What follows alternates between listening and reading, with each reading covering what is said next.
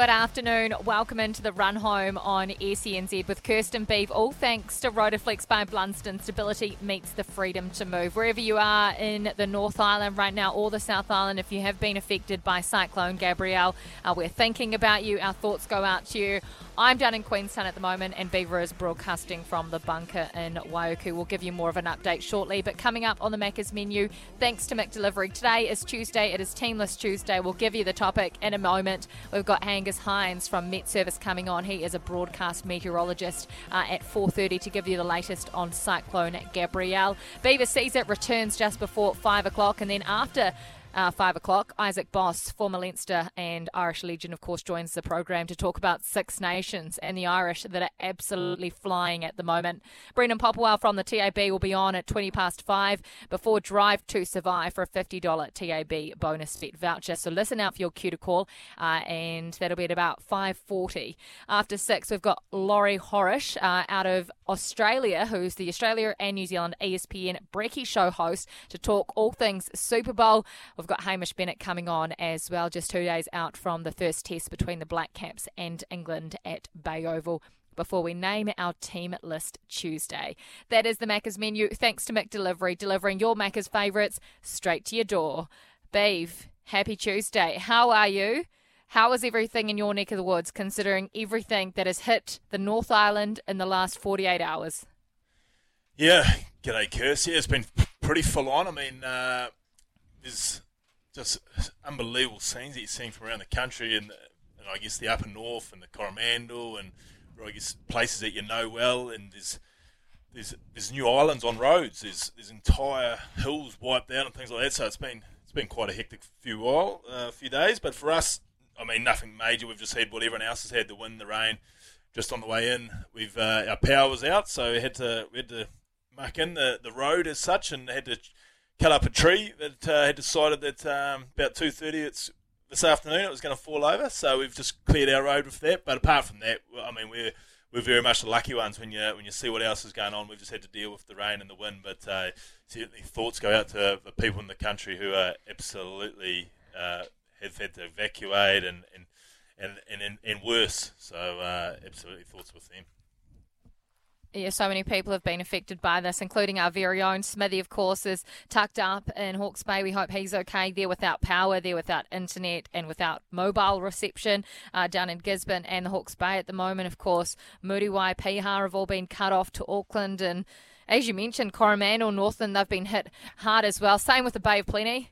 Bay of Plenty is just... it just continues, doesn't it? It continues to be hit. These parts of the country that have had severe flooding damage in the last couple of weeks. So we do hope you're okay. We hope you're safe, and continue to check on your friends, family and neighbours as well. Beeve, it is Valentine's today.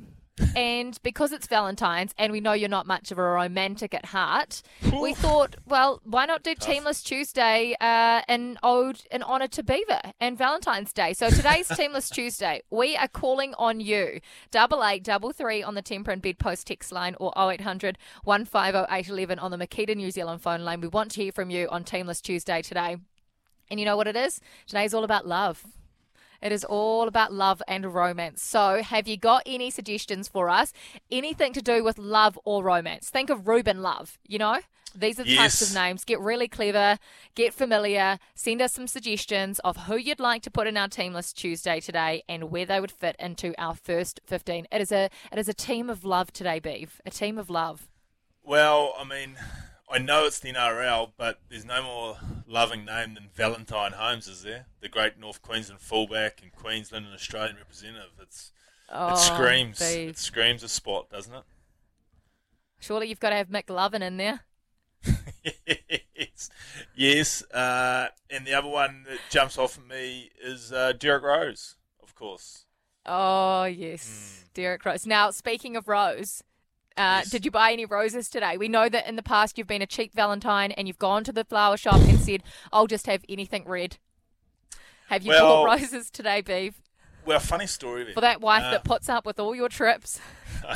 She does right out of my trips. Don't worry about that, people.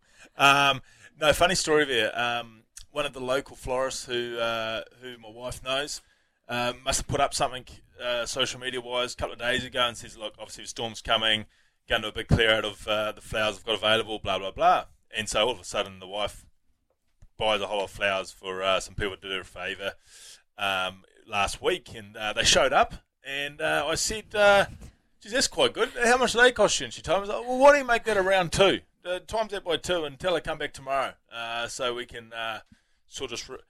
I guess double up and there tick off the Valentine's flowers. So job done, and I also took her out for lunch this morning today. So I saw that it wasn't very romantic when there were three children under four that were also munching on sausage rolls. But that's I mean, when you've had kids, that's your life, you know. This is a byproduct. That's your Valentine's. It's a byproduct of the lovely relationship we have. Oh, lovely. Okay, well, as long as she had a great day. And did you get anything in return? Do males ever get anything for Valentine's Day, or is it just a one-way street? Never. I remember at primary school. No, it's just one-way. Okay. At primary school, I used to get the old letter sort of stuffed in my desk at school, but that was about it. By who? Oh, I don't want to shame them now. Do you remember? I mean, was it little Ruby or I never Rachel? Forget. I never forget. But I don't want to shame them now. You've still got the letters. Yeah, framed. And what about yourself? Does GT worry about that, or considering he's going over and beyond this week, maybe not? No, I think I barely got a happy Valentine's Day this morning. I don't even think you remembered, to be honest with you. But as I said last week, look, I'm not bothered by it either. We've got too much else going on. I was going to say, if you were stringing them out about not providing on Valentine's Day of all weeks this week, I'd question you. I'd really question your integrity. I got a happy Valentine's Day from his mum this morning. Oh, brilliant. Brilliant. That was lovely. And any cooking lessons yet? No. You know, I'm such a disappointment in the kitchen. I've told you this before. And even if I try, it's not right. So it's just not worth trying. I get in trouble, or I get looked at like, what are you doing? Like, do not touch that. You're making things worse. You're getting a week. Did I not tell you about Christmas time? Well, you knew that you weren't going to do anything. At Christmas time, I tried to be nice, and I tried to bake something in the oven. Oh, I tried to make a key lime pie, and I must have overfilled the tin, and it leaked through the oven. And about 20 minutes later, the oven is smoking. This is a beautiful chef's kitchen that you should never damage or touch. The oven is literally black with smoke, and the whole kitchen's nearly on fire. And it's because I had too much key lime pie filling in there, and it spilled all through the oven, and I didn't realise. So I haven't touched the kitchen. You just stuck to making onion dips. Can you explain to me what a key on pie is? Anything that you don't have to cook. What's a key lime pie? Well, it looks really good, a key lime pie. It's sweet but sour. It's exactly what you can imagine. I think it's got like condensed milk and lime juice. It's like a lemon meringue pie basically, but with lime instead of lemon, and it doesn't have the meringue on top. Oh, sensational. Delicious. You'd love it. It's really sweet. But well, that's why I'm not going into the kitchen this week. I think there's a reason GT's got you down there a week earlier. He was hoping that this would be the last box that needed to be ticked on his woman to spend the rest of his life with, but obviously it ain't happening. No, instead boxes are getting crossed of everything he doesn't want to see. It could be a late withdrawal. We're in trouble here. But this is why today's Teamless Tuesday is Valentine's Day. And happy Valentine's Day to each and every one of you out there as well. If you haven't received a gift, that is absolutely okay. You're getting a happy Valentine's Day from The Run Home here on SENZ. Now, keep your messages coming through 8833 or 0800 150 811 for our Teamless Tuesday. Beavy, you've come up with some wonderful nominations, but you forgot to tell us where they would play. Derek Rose, where's he going?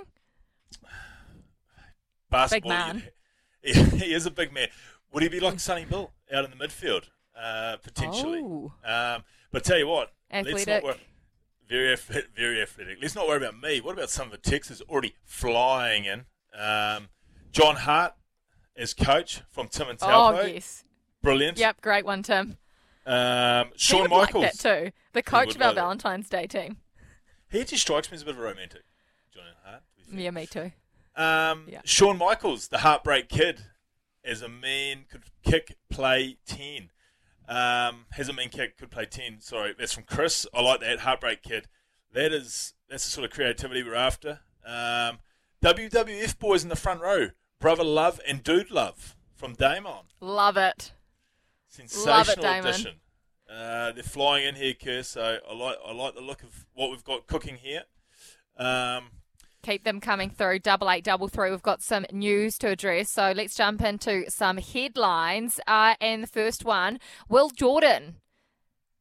He has been out of rugby, of course, since late last year with a migraine-related condition. It doesn't seem like he will return for the start of Super Rugby, which is under 2 weeks away. Here is an update from the Crusaders coach, Scott Razor Robertson. It is a migraine. It's not concussion-based, and it's a day-to-day thing with him. He trains with us regularly, and a lot of the conversations that he has with the medical group are how he's improving, and he's on the up, he's trending up, so that's great.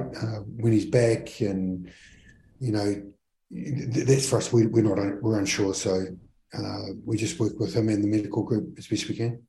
The medical privacy in that, but just like the broader view was that he's tracking really well, and he's still got some touch in him. He's made a couple of line breaks at training, and he's still got that side of it. So, his confidence is improving. So, yeah, it's exciting for him that he's trending up. And we do hope that he is back out on the field as quickly as possible. It's probably a hard one for you to answer, Beef, but if Will Jordan's out there training, how is he not able to get back to playing? Is he training without contact? I mean, we need more context there, don't we? Yeah, hard one to answer, but from my experience of other guys who've been through similar situations, it's almost like you can get to a level sometimes, and then also, I won't say the come down, but essentially the aftermath, what happens that night when he goes home after training, etc., etc. So right, it is scary. But I mean, it's scary for any footballer. It's scary that it's one of our absolute superstars. That it's such a prolonged one, but hey, we've seen it happen lately, and guys have come back from it. So, you just take Razor with what he says, and says he is on the improve, and let's hope for the best. What does this mean for the Crusaders as they start their Super Rugby campaign? Week 1, I'm pretty sure the Crusaders are playing the Chiefs in Christchurch in the opening match on the Friday night, the 22nd of February. What does this mean for the Crusaders? It actually gives them a little bit more breathing space in that back line, because you can shuffle people around and get all their All Blacks on the field, can't they? Yeah, I mean, they certainly, the one super team in this country that could afford to look after a Will Jordan. As far David Havili slots back to 15. What do you think? he's the obvious one, isn't he? Because with Goodhue back now, Finding Nuku, Braden Enor, the midfield, Severis, Lester. You got your whole back line. Yeah, they'll be content with where they're at. I mean, at some stage they're going to want Will Jordan back without a shadow of doubt, but they will be able to cover this better than absolutely anyone in world rugby. To be fair, so yeah, what a blockbuster opening game! Only less than 2 weeks away now. That is going to be gangbuster, isn't it? It's that opening match. I tell you what else is going gangbusters. Yeah, wow, who knows? How do you not know, Beef? Look. Is he or is he not at 10 for the Chiefs? I spoke to him this morning very tight. Did he ask for advice? Very tight-lipped. Regardless, I don't think he'd be asking advice from me. Texas are flowing in for this Valentine's 15 of ours. Two of the great Zimbabwe cricketers Andy and Grant Flower as first 5 and 9. Great suggestion.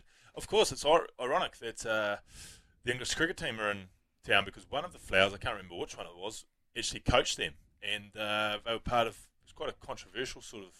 I don't know if it was a doco or something about them in charge, but certainly in the books, I remember Kevin Peterson certainly didn't hold back. Another one here for Teamless Tuesday, our Valentine's edition, Brandon Flowers. Former Kansas City Chiefs cornerback from Ted. Brilliant, thank you, Ted. And just I guess this is almost like a public announcement sort of text here from Brendan. Afternoon, Beaver and Curse. Geez, there must be something big happening in Queenstown this week, some stage. Maybe a big A-lister wedding, but the Army's here, SAS, extra police, and lots of paparazzi. Haven't seen scenes like this since Bill Clinton or the Royals were in town. That's from Brendan. obviously down in Queenstown. Send them up our way to look after all of our kit and everything else. Yeah, so there you go, Brendan. You might be onto something. Definitely high-end A-lister wedding, I'd suggest.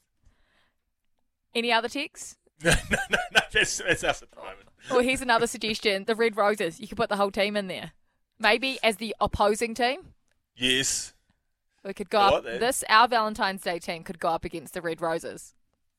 8833 on the Temper and Bedpost text line. Keep your suggestions coming through for our Valentine's Day team. And when we come back, we are going to talk about these Super Rugby law changes, the time limits that will be enforced for goal kickers, line-out scrums, rucks, the new TMO interruptions, the yellow and the red card rules are changing to make Super Rugby more fan-centric, so more exciting, more interesting for you to watch at home. If you miss those, we're going to run you through the list of changes for the Super Rugby season coming up in just under 2 weeks' time, right after this on The Run Home.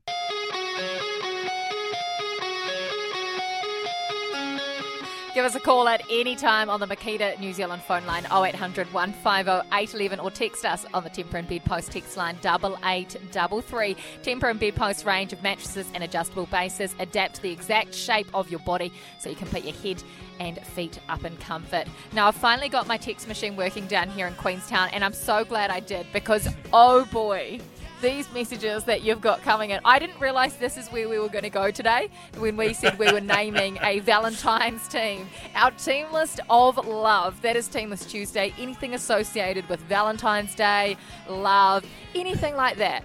Well, we've gone there. We've gone there several times over, Pete. I'll let you do the honours. And maybe a few explainers for people that may need it. Well, I mean, for those like who are just tuning in. No, those are just tuning in. It's Valentine's Day, so it's Team List Tuesday. Kirst demanded it, that it was anything to do with Valentine's. And, well, be careful what you wish for, Kirst, because when I say Paul, anything to do with... look at the latest. Yes. I don't know if I can read Paul's latest. Honestly, I didn't think we'd have enough for a full team, but we've got enough for 5 teams. Paul, one of our great listeners, his first nomination in the afternoon was BJ Watling. Of course... when I think Valentine's, that's what a lot of people will be thinking. Fergus, BJ Watling. Fergus wasn't far behind Paul. He suggested surely Joe Root gets a slot in there. So we'll nominate Joe Root. At 6 or at 9. Yeah, 6 or at 9. Brian, he brings it back a little bit to where Kirst was wanting this to live. Christopher Lovejoy, American boxer. He'd have to be in the loose forward somewhere. Thank you, Brian. We'll take note of that. Valentino Rossi. I like the suggestion from Tim. Yes. Valentino Rossi. Yes. Very good, Tim. Very good. That's where I thought we were going. I didn't realise we were going for the BJs, the Roots, the Cummings of the world. Oh, yes. Craig Cumming, of course, gets a nomination. I'm sure he'll be stoked with that too. And position? No position at the moment. Paul, keep them coming though. You might better give us a position for Craig. Cupid at 10, also taking shots at goal with arrow-like precision. There you go. Aphrodite on one wing and Eros on the other. Do you know Aphrodite? Goddess of love. I've got a, yes, is it like, you know, Jacob. You're into your classics. Of course, we shouldn't have expected Beaver to be into that. Yeah, I don't know what you're aiming for a target that was very easily missed by Beaver there, especially after earlier texts, and he didn't. Yeah. Oh, anyway, let's not go into that. Great messages. Thank you so much for sending them through. Keep them coming. 8833. You are entertaining us, that is for sure. This is Team List Tuesday, brought to you by Kennards Hire, making your jobs easy. Kennard.co.nz. But we're going to get back to the news. The Super Rugby law changes. I think we should go through them one by one, Beav. There's some very, very interesting things to make this Super Rugby season more excited.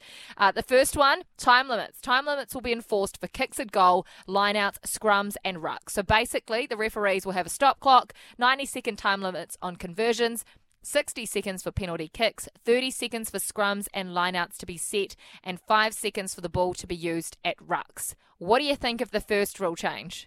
Yeah, I like it. I mean, the five seconds at rucks has actually been there. That's been there forever and a day.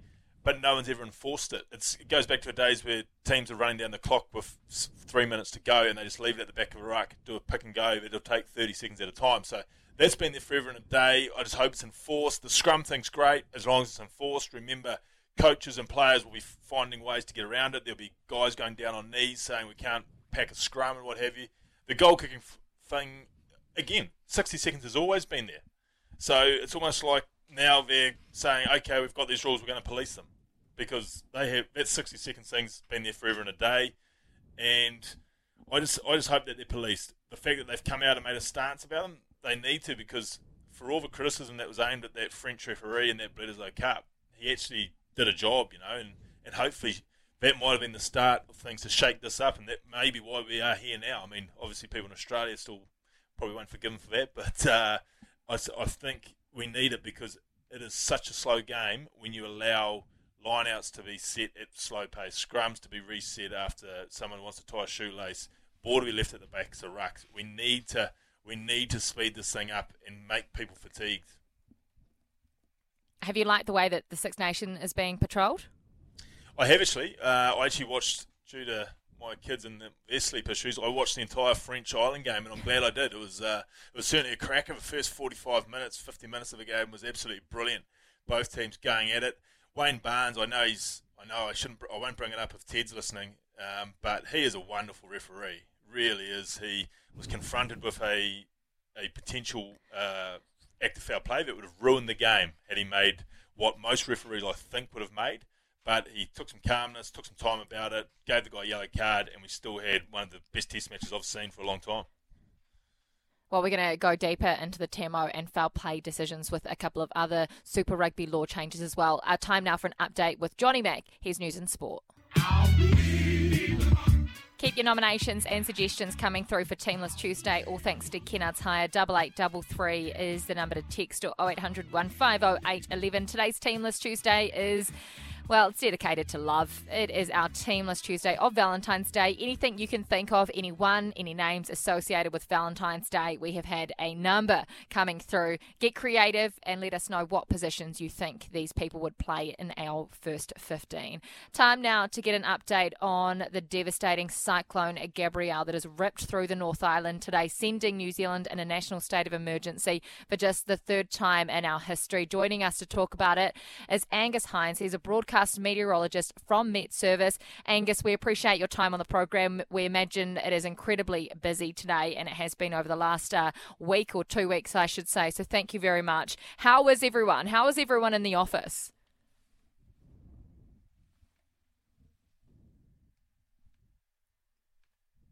People in, so we've had all hands on deck.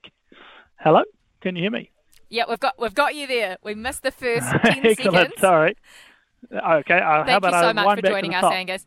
Yeah, that sounds great. Yeah, no worries. Kia ora, good afternoon. You're bang on. It's been really busy around the office, but we've had all hands on deck and people really with nose to the grindstone working hard because we've had to get out frequent updates for all of our forecasts, all of our severe weather, because this has been a crazy weather system which has moved across and, as you said, brought widespread disruption and damage to the country. So it's been a big one. What is the latest on Cyclone Gabrielle? Where is she heading next? Yeah, well, the current position of sort of the middle of the storm is just off the northeastern corner of the North Island, and it's moving further eastwards as well. So that does mean, by and large, it's moving away from mainland New Zealand. So the brighter side of the outlook is that the rain is easing for most places, particularly those most hard-hit areas such as Northland, Auckland, Coromandel, even Gisborne, Hawke's Bay. The rain is sort of slowly easing in intensity there, although we do still expect a few scrappy falls for the next day or so. The wind is still really blowing across the country. These severe gale southeasterlies, we're looking at 100 kilometre an hour gusts or more, and that's expected to continue for most of the day today before a more substantial dropping or easing in the wind tomorrow. So the weather is slowly but surely becoming a little calmer, a little more settled around the country. Angus, sorry, Bev. No, I was just going to say, Angus, how do you, obviously you guys are in a difficult position, but at what stage do you know something like this is coming? How far out can you tell us, hey, we're going to be hit here hard, get ready? Yeah, we can get an idea many days in advance often, but it's not the detail that you sort of need to really be able to hone in on the severe weather warning. So I think we started tracking this thing maybe about a week or 8 or 9 days before it first made its way towards the country. But at that point, you know, when you're a week out, you're really just talking in probabilities. You're saying there's a chance this comes our way. It could bring big weather, but you can't really lock in on those details. We can start to get a bit more confidence 3, 4, 5 days in advance, and that's when we start to issue our severe weather outlook, saying, hey, this is looking like the real deal. We are expecting some pretty major weather to come our way. And then sort of 2 days ahead of time is when we're really starting to lock in on the details and saying, yeah, it looks like the wind could get 140 kilometres an hour. We could get 250 mil of rain in Gisborne, that kind of thing. So we can flag it from a long way away, but you just increase in confidence and certainty in the forecast the closer you get. We obviously get the pictures that are on the news every night. I'm talking about the isobar maps and whatnot when watching the weather. But what are you looking at? Are you just looking at a much more complicated picture than an isobar, than what we see? Well, we're looking at isobars for sure, but we're looking at a whole lot of other things as well. So there's plenty of information which is coming in all the time when we're here assessing the weather and preparing the forecast. A lot of it is observational data, so it's sort of measurements of what's happening right at the moment, and whether that's measurements of rainfall, measurements of wind strength, atmospheric pressure, waves, all that kind of stuff. So we've got a lot of measurements and observations coming in, including radar and satellite imagery as well. And then we get a lot of computer projections of how things might be changing. So isobars are one of the things we look at, but there's a whole lot of other things that we're all incorporating into the forecast too.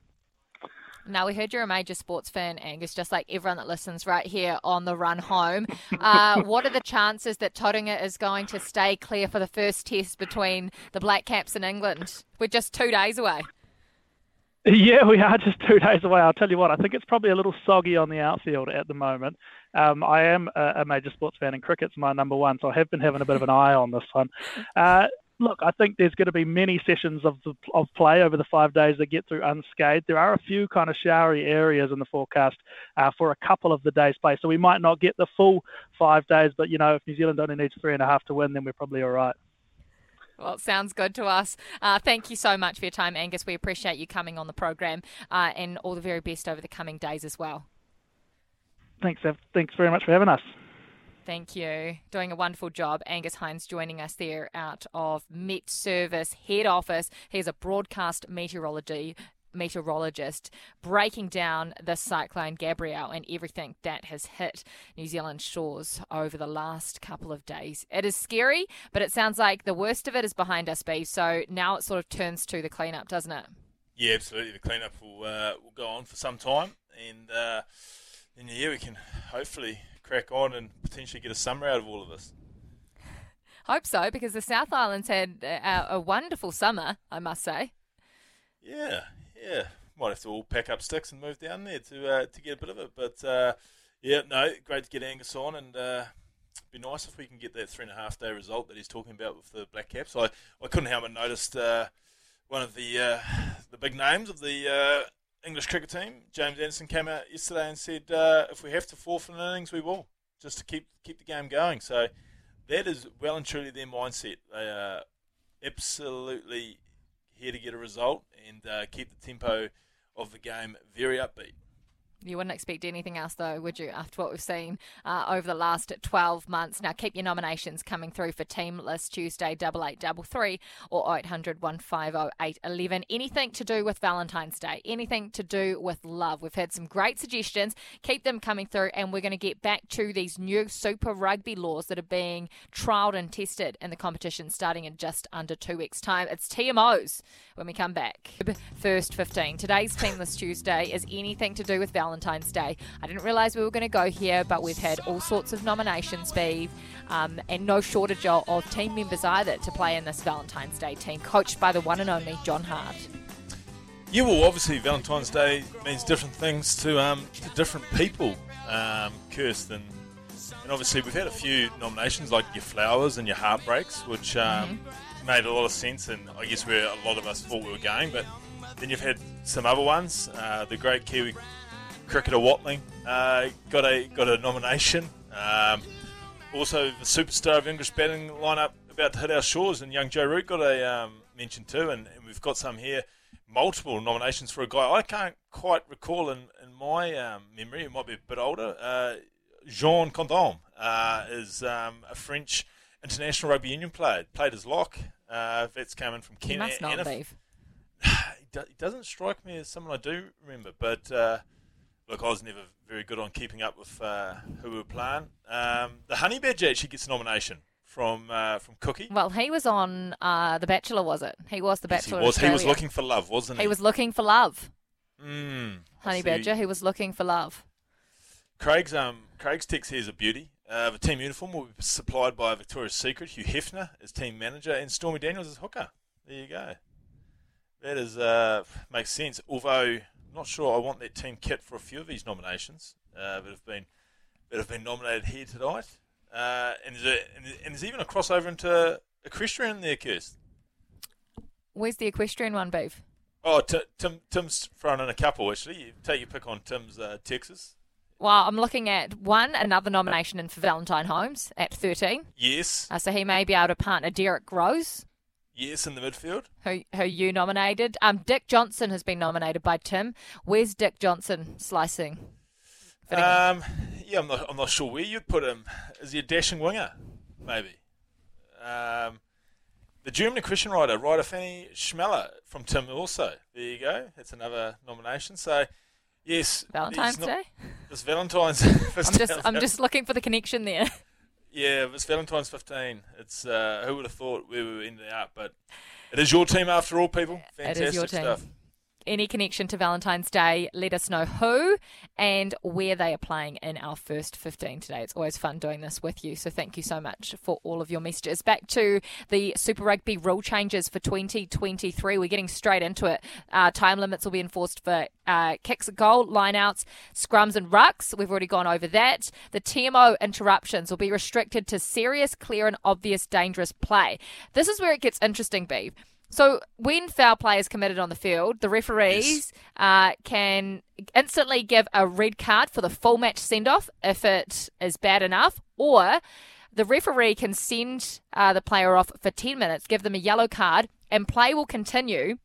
And the TMO will then, while play is continuing on the field, will then have 8 minutes to decide whether that yellow card stands as a yellow card and just 10 minutes off the field, or if it's upgraded to a red card, which means you miss that player for 20 minutes. But they don't stop and look at 100 different replays. If they know it's foul play, they send them off and then they decide what level of foul play. Okay, that's good. I like that. I was just trying to work out why we're doing this whole 8 minute working out for the TMO, but if it's to stop us from having those situations where we're all parked up on the big screen for 5 minutes. Well, surely it is. Why else would it? Yeah. You know, you're not looking at all those replays. They decide, yep, foul play's been committed, you're off. And if it's bad enough, you get the red card for the match. So there's two different red cards now. There's a 20-minute red card or a red card for the match. Is it getting a bit messy? Will this be dramatic? And is this what the game needs? What do you think of these rules? I don't get the 20-minute and full red card. You're either it's foul play enough to be red card, or it's a yellow card. It's so that a team isn't with a player down for 60 minutes, isn't it? So it doesn't ruin the game. Back when I was growing up in first part of my time, foul play was red. Genuine foul play was red, and you were binned if you committed a professional foul. There was no in between, you know. So I just. This 20-minute red card and can be replaced. Like, what determines the level of foul playness? A kick in the head as opposed to a high tackle? Like, what are you talking about here? So I think I still don't like the 20-minute red card. You're either gone or you're not. But what about the accidentals, you know? Like Caleb Clark, who knocked a player out with his... Just yellow. And, like, things like the things that I hate, and I thought we were going to see some in the weekend, but Wayne Barnes refereed it superbly, the collisions in the air, both guys trying to catch a ball, and they come down spectacularly. And we've seen that turn into a red card. Angus Taavao in Dunedin last year. Yes. Obviously, he couldn't come back on because he wasn't in a state, but should he have been sent off for the whole game, or should he have been yellow-carded? That was an accidental head collision. And a tackle. I tell you what, there's an interesting one over the weekend that I actually worked overtime yesterday, Kirst, when you were having it off, and jumped on with the boys from Aussie, and they were talking about the Frenchman big prop, Kiwi, I think he's Kiwi born actually. Winnie Antonio? He put a magnificent hit on the Irish hooker, magnificent, and absolutely cut him in half. and we slowed it down to all sorts of portions live. And the referee, Wayne Barnes, let it go at the time. And then they came back to it because some little man sitting up in the stand wanted to be heard on TV. And so they brought it back to him. They analysed it. And because this was a great game unfolding, and you were thinking, oh, no, we're going to ruin this by playing 14 men. Thankfully, Wayne Barnes in charge had the feel of rugby enough to say, right, if I send this guy off, it's ruining the game. It was just a good hit. His head got in the wrong place. His shoulder hit him around that sort of chest area, and then it glanced up. But Wayne Barnes, in his explanation, said, look, a lot of it was whiplash. There was no direct contact from shoulder to head, so it's just a yellow card. So I don't think 80% of the referees that we see in world rugby would have gone down that route. Wayne Barnes is almost a law to himself, thankfully, and he went down that route. But that's the thing for me. Like, there's no way that can be a red card. Maybe that's where your 20-minute red card comes in, but they certainly – I understand what he's saying. There's certainly – there appears different to be scenarios, isn't differences. There? But foul play in my mind is intentional. I don't see a lot of these tackles that end up being a yellow red card are intentional. I know that sounds a dumb thing to say, but no one goes out with the intention to try and chop someone's head off unless you see a big coat hanger forearm cocked ready to hit someone. Oh, I just see it a little bit. You saw that different in Cape Town last week. Well, that was self-defence. You would have been red carded for the match, but if you're lucky, it was just tens. They were wanting to give that me a good Super Rugby award. That is Super Rugby laws. Keep your messages coming through 8833 on the Temper and Bedpost text line for Teamless Tuesday. Our team, our first 15 of Valentine's related names. This is how Beaver sees it. Well, I'm glad that we are looking like coming out of this horrific storm that's smashed the North Island, because when we got the 4-day emergency preparation call from the government, my wife took it upon herself to get our shopping done. She doesn't like me doing the shopping. Apparently I'm too basic to essentials focused.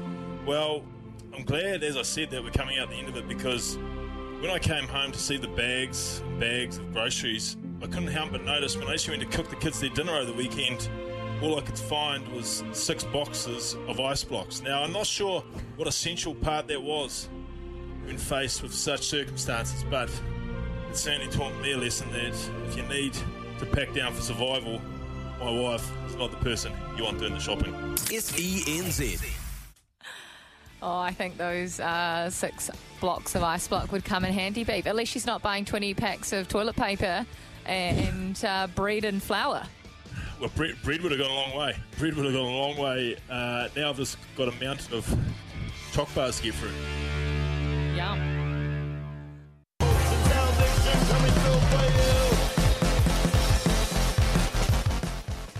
This is The Run Home with Kirsten Beebe, all thanks to Mick Delivery. Great to have you joining us today on Tuesday. Teamless Tuesday it is. And today, if you missed it, we're naming our first 15 of a Valentine's-related side. So we've had nominations: Courtney Love, Derek Rose, John Hart to be the coach, Valentine Holmes has been nominated, Valentino Rossi, Kama Sutra has also been nominated. Beebe can play all positions, including the bench.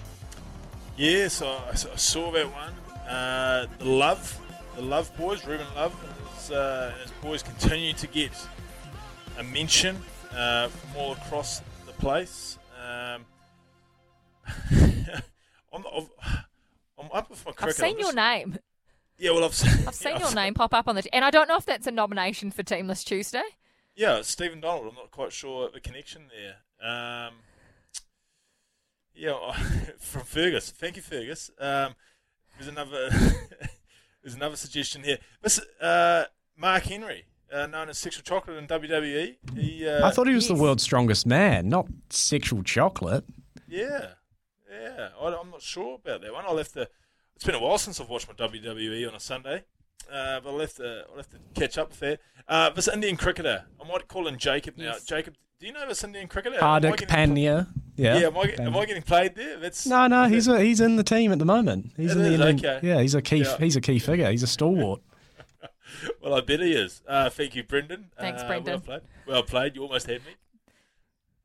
Thank you very much. Keep them coming through as well. Your nominations for Team List Tuesday today, our love-related team list. And happy Valentine's to all of you listening out there as well. Other news today, Bev.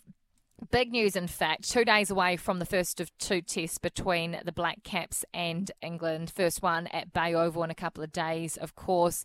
Kyle Jamieson, Matt Henry, both out. Matt Henry out of the first test. He's waiting on the birth of his first child. Kyle Jamieson has been ruled out of both tests after the stress fracture and his back keeps giving him grief. So in comes Jacob Duffy, Scott Kugelin as well. But the more interesting thing is Trent Bolt is back. He's back in New Zealand at home. And as we know, he lives in Mount Maunganui. So he's probably a kilometre or two at the max away from Bay Oval. Was never considered and never called by coach Gary Stead. Here's what he had to say.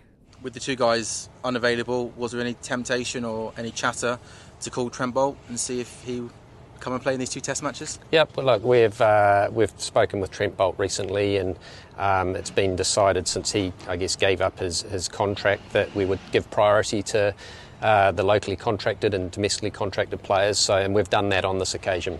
So, I mean, it would take, like, in moving forwards, a lot of injuries to a lot of players for him to be given another opportunity then in the test team? I think with the way the world of cricket is moving so quickly at the moment, then I think it would be remiss of me to make too many predictions around what it might look like in the future. I think it's something that I know we as New Zealand Cricket and the Players Association will keep working through and understanding what that will mean for us in the future. But, I mean, it's changed a lot in the last 6 months, so I don't want to really predict what it'll be like in the next 6 months. OK, thank you.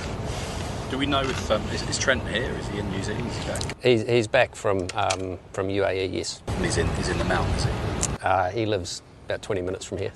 Okay. So yep. No discussions overnight with him about. We've discussed it internally, but our decision was not to go with Trent on this occasion. That is Gary Stead, coach of the Black Caps, speaking from Mount Maunganui on Trent Bolt. Would you have called him in, Beef? What would you have done for this first test? Would you have given these young guys an opportunity? Because it is a great opportunity for Duffy and Kugelin. Or would you have given the old master a wee bow and said, you know what, come on down? Oh, look, I mean, rocking a hard place stuff. I mean, the cricket lover in you, the Black Cap supporter in you says, without a shadow of doubt, I'll go and pick him up myself and drive him to the ground. But you can understand what Gary Stead's saying, you know, because it's not quite at the point of, hey, let's let all the rugby players play over the season, we'll still pick them, but it would get very close to that. If you all of a sudden, at the very first sign of a few injuries against a big opposition in a test that you desperately want to win, say, I tell you what, Victor Vito's playing in France, we need a number 6 this week, let's get him back to play for the All Blacks, you know, and then you just open the floodgates. So I just think it's at the first turn they could not have buckled on this as so far they've done as the right thing, according to I think they've done the right thing, although me being the Black Cap supporter, I'd love to have seen nothing more than Trent Bolt ripping through. Oh, and Jacob English going down for the 5 days wants to see him too. Oh, absolutely. Why would you not? He's one of the best cricketers in the world. Of course you do. Of course you do. But what I'm saying is I can completely understand Gary Stead's stance on this, because what's he then telling the fellas that he is giving these central contracts to, which are, they're not a whole lot of money. I mean, these guys would have been number 19 and 20 on the contract list. It's not massive coin. Good for these guys. Absolutely. We'll have more on cricket a little bit later on, because coming up on the Macca's menu, thanks to Mick Delivery, just around the corner, we've got Isaac Boss on the line standing by. We've got Brendan Popplewell from the TAB in about 15 minutes. Drive to Survive, we'll play that just after 5:30. News and sport update with Johnny Mac. Listen out for your cue to call to win that $50 TAB bonus bet voucher. We'll find out how Beavers best did on Friday too. After 6, we chat Super Bowl with the ESPN Australia and New Zealand Brekkie Show host Laurie Horish. Hamish Bennett is on the program as well to talk cricket, to talk the test, to talk Trent Bolt, these injuries that we've had as well, and predict what's going to happen over the next 5 days. That is the Macca's menu. Thanks to McDelivery, delivering your Macca's favourites straight to your door. This is The Run Home feature interview. Thanks to McDelivery. Ba-da-ba-ba-ba. Yes, our feature interview today, we're lucky to be joined by a Leinster and Irish legend, Isaac Boss. Bossy, great to have you on the program. We'll celebrate that Irish victory with you shortly, and Ireland ending France's 14-match winning streak. But first, happy Valentine's Day. You're much of a romantic yourself? No, just sitting here with the dog, actually, and I probably feel like a lot of wives at home. He's been trapped inside, so farting away and not too impressed with things. So sounds like a lot of people that might not be at work back home with their wives, and they're not impressed either. Bossy. Brilliant to have you on this show to talk Valentine's and Six Nations. Six Nations, unbelievable weekend. Kirst touched on it. The blockbuster game, Ireland and France. Still, after watching that, the two best teams going around, you reckon? Yeah, it was actually a really good quality game, wasn't it? Especially that first half. And they're playing some quite exciting rugby. What really probably impressed me more, I thought France might have finished it off. Now, it was in Dublin, so that's, you know, it is a hard place to win. And I think you notice with the Six Nations how hard it is to actually beat anybody at home. But, yeah, probably one of the main talking points, I thought, was Johnny Sexton went off with 30 minutes to go, and the game was a one score, but they managed to close out. And, yeah, so they're starting to develop a real depth around them, and they're looking very, very strong. Yeah, Ireland, it was great rugby all around, I thought. Surely this Irish side really is the real deal now, Bossy. Beaver keeps being pessimistic, saying no, they'll fall at the hurdle come World Cup time. They just don't have that World Cup winning experience yet. But after what you are seeing, how are they not favourites heading into the World Cup? Yeah, I think, well, it's one of those double-edged swords, is it? No one sort of wants to be favourites. And they've got South Africa in their pool. We know we've got France. We're all on the same side. So you're going to have the best nations in the world knocking each other out. This, in some ways, you'd rather lose one now than come into the World Cup, which happens quite often. You know, France, first time they've lost in 14 games, but Ireland have won, I think, 15 in a row now at the Aviva Stadium as well. So, it was right down to the end. I think they're looking red hot favourites. You know, for it, they can't argue it. They like being the underdog. They like telling people that as well. I think they're still trying to put them down. Themselves down as that and coming under the radar, but they're not coming under the radar at all. They've got great depth. And interestingly enough, their under-20s are looking like they're going to do a Grand Slam in the under-20s competition that goes simultaneously with the Six Nations at the moment. They won it last year, and they look like they're going to win it again this year, and they're looking very, very strong as well. So they've got depth across the board. Wow.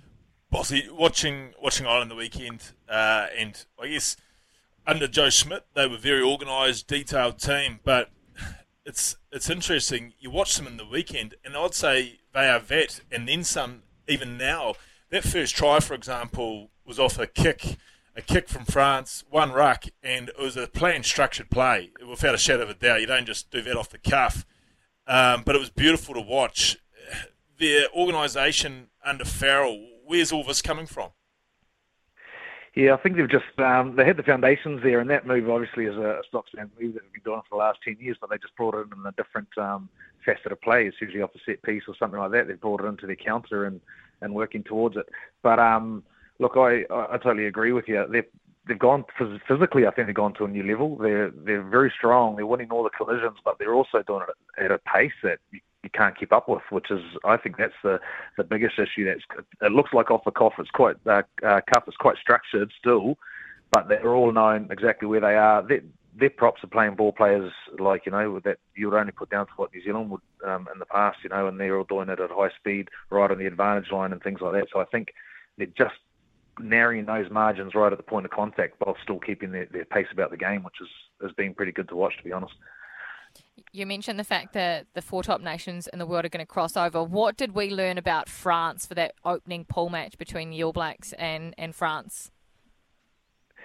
Yeah, I think France are always going to be there or thereabouts, and I know, Beav, you'll be the same when you've played them. They always threaten to pull away sometimes and never do, but they also threaten to get beaten and never do. They like bringing it down to an arm wrestle, and they can win that way. I think it will come down to a score or two. It'll just be for them. I think it'll be, you know, the pressure of the first match. Whoever will lose that first match might be a blessing in disguise for them, you know. So I think They've got a bit of depth too. They're some of their players have been absolutely awesome for them the last couple of years. Like DuPont's been a little bit quiet the last couple of games, not his usual game breaking self. I think they've got an exciting back three with some new talent out there as well. But they're gonna—it's the size of them. You still play at pace. I think is what's going to beat France. Yeah, watching that on the weekend, certainly the French look like they fatigued. I thought Intermac didn't really feature in the game either, but DuPont, I know you said he was a touch quiet, but geez, he looks on another level compared to any other nines in the world when you saw him in the weekend, as far as everything's based off him, isn't it? Yeah, it is based off him. When I say quiet, it's quiet by his standard, you know what I mean? He's usually got making breaks, got setting tries up, scoring tries, you know, and he's not doing four or five like exceptional things like that in the game. You think he's been quiet, but he's outstanding in terms of all those aspects. But I do think we forget Ireland are good, but it comes down a lot to that James Lowe try, and I don't know if many of the listeners have seen it. I thought it was very, very dubious, you know. When the world's biggest hot dog doesn't celebrate, you know it's not a try. It's just... And if you've seen his Instagram, like I know you have, he's been putting up pictures of it as well. But none of them actually show, you know, it shows the foot in the air, but the ball in the air as well. None of it actually shows the time of the try he scored. Oh, crikey. But yeah, they were unlucky there. So easily, that's what I mean. A one-score game, and we're still talking about how awesome Ireland were, but quite easily, if that didn't go their way. And the very last try, Gary Ringrose scored a good try to win it, but that was a bit of sloppy defence, and they were probably trying to hold out, thinking they're chasing the game, and put those two together. They don't happen if that other try hadn't scored there at a different end of the pitch. They're playing to score points, not hold out, you know. You talk about Ireland being good, which they have been, but how about Scotland as well? They've been absolutely flying in the first few weeks. Oh, Scotland have been absolutely brilliant. They're playing a good brand of rugby too. Don't forget my Took It All boy, Sean Maitland's still in the squad there. He's been called back in. He hasn't featured yet. But, they're very good. Finn Russell's been class for them, but they've got a great backline in general. You know, the two South Africans on the wing. They've been class, and there's nicknaming Tui Pelotu and Hugh Jones in the centre. They're nicknaming them Huey Pelotu, I think, but they've been pretty damaging. So, they're playing an outstanding game of rugby as well. It's actually been really good to watch. Yeah. Well, poor old Gatlin won't be saying that, though, will he? No, he's had a rough reintroduction. I tell you what, it just highlights the criminalness of this early draw of World Cup rugby, because I don't know if you realise, Bossy, but Scotland again teamed up with Ireland in pool play, but South Africa as well. At the moment, three of the best teams going around in world rugby. Yeah, that is exactly right. That early draw, eh? And if you look at it, none of the teams we're talking about that are playing well at the moment are all on the other side of the draw. You know, you're talking about your England, you're talking about your Wales, your Australia. And things like that. They're all on the same side of the draw, which is who else is fourth in there? And you know that could come through. It's a Pacific Island team, and that's where you know it's cool. You might get a bolter out of the Pacific Island team into that playoff, but. Yeah, and I do think they can get in there, but you really want, you know, when you've got, geez, there must be, last I looked at it was four of the top five, it might be them in six of the top eight or something on that side of the draw, which is a bit tough, you know. And what do you make of the fact that... Bossy. Oh, sorry. I was going to say, Italy Bossy, did they know the writing's on the wall as far as they might get replaced by Georgia, and all of a sudden they're putting in probably their best Six Nations for quite some time? Yeah, they're going class, aren't they? Now, they've actually gone really well at under-20s levels for the last couple of years as well, so there's been some pretty good development of the younger guys coming through, and I know Kieran Kelly does a lot with their underage and right through the board there, and he always has. But yeah, and the young guys they've got coming through, you've got Tommaso Allen, he's been in there for a while now at 10, he's actually playing really good. They've got a guy, Minicello, who's been there for a little bit now as well. On the wing, he's very strong, but their young fella, Capuso, is playing really well at fullback. So they've got their strong forwards, but they've got some young boys coming through. And yeah, you're right. It's sort of they all seem to be staying fit, which is the key for them. I don't think they'll threaten. I think, what pool are they in? I'm trying to remember. They're in. Are they in our pool? They are. They are. Yeah. So they are. Yeah. So they. I don't think they'll feature around the World Cup, but they're getting close again. But they that game against England the weekend, England were terrible, you know what I mean? So they still managed to win, but it wasn't enjoyable. to watch. Rebuilding phase, they reckon, rebuilding phase at the moment. Bossy, thank you so much for your time. It's been fun, just like watching the first couple of weeks of Six Nations, and hopefully you enjoy the rest of your Valentine's Day. Stay safe. Oh, this is the highlight. All right, guys. Appreciate it. Thank you, Isaac Boss, joining us there. Out of Tokoroa, he would be at the moment, would he? Or Cambridge? Yeah. Probably Cambridge. Waikato. He'll be in the heart of the Waikato at the moment. In the heart of it. Great to chat Six Nations with him. I've just got two messages I have to read here regarding Trent Bolt and the Black Caps. Cam has said Trent Bolt is the ex-girlfriend. Move on. Stop knocking on his door late at night. But this is it's Valentine's Brian. Day. It's Valentine's Day. We're all lonely. Yeah, that's true, Neve. Come on, come back. Come back, Trent. Today's the day if you're ever going to do it. Brian says, if the Black Caps had to win this series against England to claim the Test Championship, do you think Trent would be playing? I definitely think yes.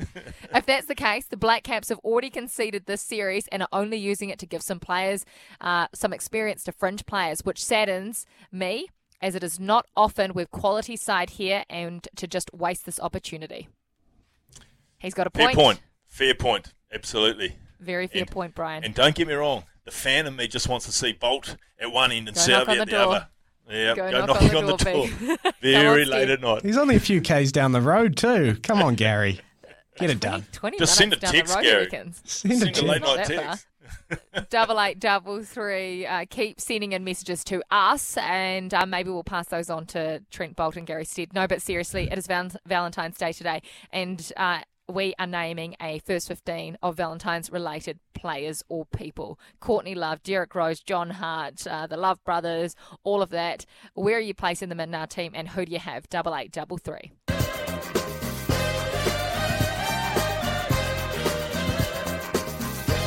This is The Run Home on SCNZ, and it is Valentine's Day, and today we have dedicated our Teamless Tuesday, our first 15, to all the lovers out there.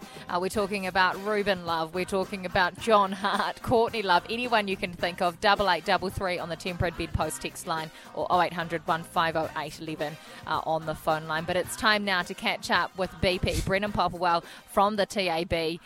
Bet live on your favourite sports with the TAB app today. BP, have you got any nominations? Have you done anything lovely for Valentine's Day today?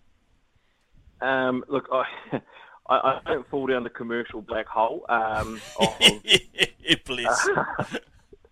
Valentine's Day. So, look, a kiss and a cuddle and a happy Valentine's Day certainly gets the job done early in the morning. In terms of your rugby first 15, look, I know, B, if you go down the line of not picking rugby players or league players, but can it Valentine Holmes. In the mixture, and I heard you say John Hart. What about Robbie Hart? Of course, a former Black Caps wicketkeeper who was very small and nifty. Andy Flower, if you really wanted to stretch it, I don't know where Andy Flower could fit into the mixture of a rugby team. And Justin Rose, the golfer, someone I'd have somewhere in the mix as well. If you're looking for somewhere where he goes, he might be a winger. I'm not sure. I don't know how much speed he's got. Quickly, Black Caps. We'll jump onto the Black Caps here. Money's down the middle here. I'm not sure what pitch we're expecting, but I'm guessing it might be a pitch that'll have a bit of life to it. And it's right down the middle here. Black Caps have got their supporters, Trent Bolt or no Trent Bolt, 20 minutes up the road or not 20 minutes up the road. New Zealand at 280, England 222, and the draw 340. Look, rain about, but as I said, will this game even last 5 days if there's a bit of a green tinge to the wicket? Devon Conway really well back in our top run scorer market as he is most of the time, with Tom Latham at around $5 taking support, and Joe Root, that's the man they want for the English top run scorer. He's 375. Well, ironically, funny you mentioned Devon Conway, top run scorer. I did essentially a pocket bet this morning, and I pulled out my phone and seen that I'd actually selected it, so I thought, it's as good as a pocket dial for me. I better go through with it. So I'm actually on Devon Conway. So hopefully it comes through. But, mate, the Breakers also. Yep. Big game coming up. What we were looking there? Yeah, massive. Like, we've actually taken some good money around the Breakers with where they sit. At this stage, $1.80 has been really well taken. 90% of our head-to-head bets at the moment is all around the Breakers. They were well backed, of course, to win a couple of nights ago. Then they jumped on the plane early morning. So it's all one-way traffic here. Punters believe it's the breakers who are doing the hard yards. Tasmania $1.92. If you are looking for any sort of other guide in the market, the unders for the total points of 164 at $1.80 has been played. But if you're looking for the outright winner, punters believe it's the breakers with all the money around them at $1.80. Very good. Thank you so much for your time, BP, and for our suggestions for Teamless Tuesday as well. Have a great rest of your night. All good. Cheers, guys. You too. Thanks, mate. Brennan Popplewell there from the TAB. Bet live on your favourite sports. Download the TAB app today. Do gamble responsibly. It is R18. You've got a couple of options there around the cricket and the NBL, the breakers, coming up tomorrow as well. We'll have live commentary right here on SENZ from 9 o'clock. Time now for News and Sport with Johnny Mack. 0800 150 811 is the number to call on the Makita New Zealand phone line. But just quickly, B, before we give some money away, how did Beavers Best go on Friday? Your first one back in a couple of weeks. Oh, don't get me started, to be fair. We had, I think it was Jamie from Wanaka. He gave us a Super Bowl tip, and it was around the Kansas City victory and a boosted touchdown for one of their players, Jacob. I forgot which player it was. Travis Kelce, of course. And one of the brothers. And so that was about a 350 shot. Me and Steph both picked two rugby ones that came in on. And then on Friday, we also got this guy from SEN across the ditch who was an expert on the UFC. And we said, mate, a UFC bet above all other bets this weekend, what's it going to be? He said, Tyson Pedro win by submission. It was paying $5.50, Kirst. And we were like, unbelievable. We're all over this. This is the first bet he thought of, blah, blah, blah. Anyway, the UFC one, the UFC was the only one that didn't come in. Oh, bugger. It was going to be about $3,500. I had put some money on it myself because my account needed a bit of an injection because it took a bit of a hiding on Friday night and Saturday from the races. And unfortunately, didn't come in for us. So we live to fight another day on Beaver's Best. And that's why we've got to give some more money away today. Let's top up someone's TAB account. Rightio, we'll start in Palmy North, I do believe, with Lammy. Lammy, how are you, mate? Oh, hello, guys. Good evening, Stephen. Good evening, Kirsty. Good evening, Lammy. It is a good evening. Hope you're well. Safe and well down there. Yes. Yep, we're fit and well down here, buddy. Awesome. So we'll start lap one, question one, with a bit of heartbreak for the Black Caps. Which Black Caps have been ruled out of the first test against England today? I don't know. Kyle Jamieson? He is one. Are we happy with that, Jacob? Or you want the other one too, Jacob, or just one? Oh, I'll let you off it, Lammy. You can have that one. Oh mate, you're too much. Hey, and by the way, Stephen, don't give me a UFC question because I wouldn't have a clue. Well, neither would I. Skip that one, Beef. Skip that. Neither would I. To be fair, so I'll quickly look down. No, you might be safe today. Question, cool. Thank you. Question two. Who has been brought into the Black Caps? Blair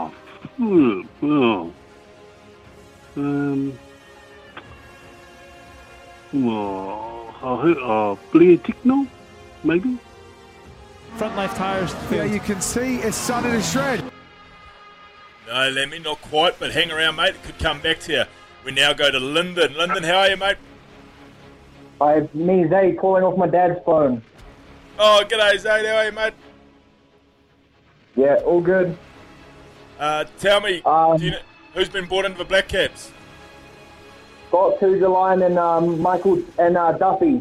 Jacob Duffy. It is Jacob Duffy. That is correct. We are up and running now. Question three, lap one. What was the score in this year's Super Bowl? 38-35. 38-35 is correct. We're flying now. What is the name of the Kansas City Chiefs kicker that won the game for them?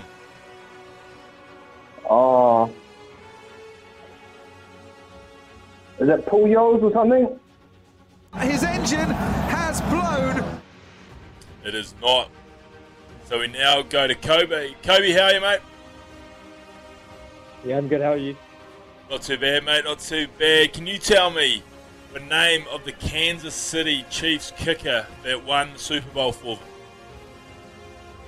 Oh, no, I did watch the game, but it was my first ever Super Bowl, first ever NFL game I've ever watched. So this is going to be pretty bad. I'm just going to take a wild guess. If I can remember, was his name like Lambert or something or not? His engine has blown. Not quite. I see what you've done there. Not quite. Hang around, mate. It could come back to you because we now go back to Lammy in Palmy North. Lammy, who was that Chiefs kicker that won the Super Bowl for Kansas City? I tried to Google it, but it wouldn't happen to me, so next, please. Great honesty. Great honesty. We may have to cut it then. We may have to let people Google it overnight and jackpot to $100 TOV bonus per voucher. But we do love the honesty from Lammy. We do love the honesty. Yeah. And if Google's not going to tell us, then, who will? So you give it a night. You can watch the game. Last 5 minutes. Go watch a bit of My Sky, maybe. ESPN will still be talking about it, so have a look on any of those channels and you'll have a head start in the game tomorrow when we are chasing 100 from the great boys at the TAB. Yes, tomorrow we'll be back to $100. Thank you so much for calling today to Lammy, to Zaid and to Kobe as well. Call up tomorrow and you will have another chance. Let's get back to the text line. What are you laughing at now, Beef? Because we've got more nominations coming through for Teamless Tuesday today. How about you get stuck into the text machine? Let's get stuck into the text machine too. Phil, obviously... just joined us in now. What about Joe Root and BJ Watling for the Love Team? Phil, surprisingly, they got very early doors nominations from a few of our listeners. Who, I see where your head's at, Phil. Yeah, who obviously treat Valentine's Day very similar to you, Phil. They got mentions. Cookie never ceases to amaze me with some of his humour. How about Michael Hancock, the Aussie League player, Beaver? He has to be in the team. I know exactly the Aussie League player you're playing. He's quite an angry wee winger, wasn't he? Back in the day there, Cookie. So, yes, we can put him forward. Oh, my God. Has anyone said Axel Rose? Definitely the number 10, of course. One of the great front men. Would have to be included in there, especially after the show he put on at the Garden of Eden not so long ago, Axel Rose. Hey, Beeve and Kirst, how about Australian actor... Ruby Rose. She was one of the villains in John Wick 2. That's from Darren. You know Ruby Rose. Would I? Yeah, she's a famous actress in Australia. See, I get lost on my Australian actors. I can't go past Margot from Wolf on Wall Street. She's the only one I know. Why is that, Beef? Oh, just a hell of a performer. Very good performer. Wonderful performance in Wolf of Wall Street, wasn't it? Yeah. Mesmerising, some would say. Outstanding. Axel Rose, you've read that one as well. Definitely at 10. Jesus, keep your nomination. Brilliant. Oh, so many nominations. What are we missing in our team list Tuesday? What positions are we a bit short on? We've got the front row covered. We need some tall timbers. We need some locks. Okay, we need some locks. There we go. There is your call out. Give us some locks in Team List Tuesday. We've got our Lucy's. We've got a 9-10. We've got a couple of speedsters. We've got a good midfield. We've got front rows down, Pat. With front rows covered. Locks and Lucy's? Locks and Lucy's. Just give us a bit of depth there, people. There you go. Give us some depth. 8833 on the Temper and Bedpost text line or 0800 1508 11. Have you got any thoughts, Beeve? Straight off the bat, you know me, no. You've got to give me way much more time needed. Well, here you go. Have a little bit of time. And in the meantime, send in your nominations for Teamless Tuesday.